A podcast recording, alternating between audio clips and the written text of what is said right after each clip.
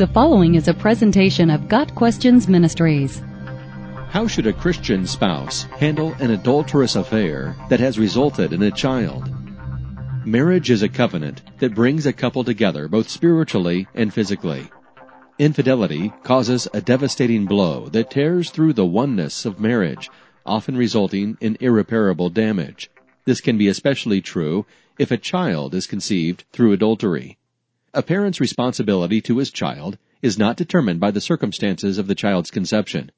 Bringing a child into the world through an adulterous act is unfavorable for all parties involved, but it is important to remember that the child is innocent and deserves to have two parents in his or her life.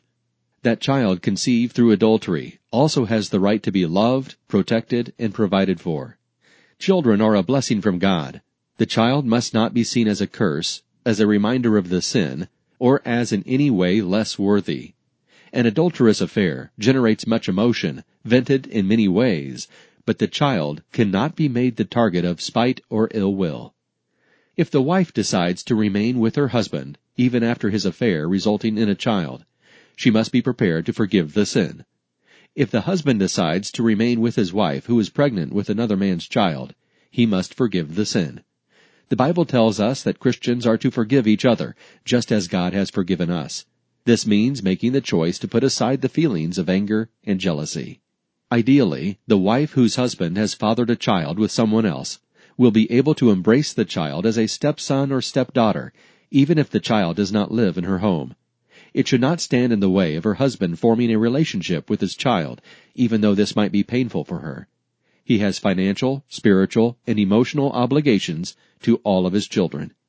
Conversely, the husband whose wife bears a child by another man should strive to see himself as a stepfather, or even an adoptive father, depending on the living arrangements. Of course, every situation is different, and there are always legal, familial, and personal complexities.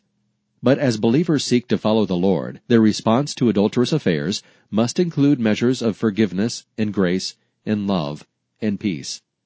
Adultery is a sin with the potential to break up families, but it need not be the end of a marriage.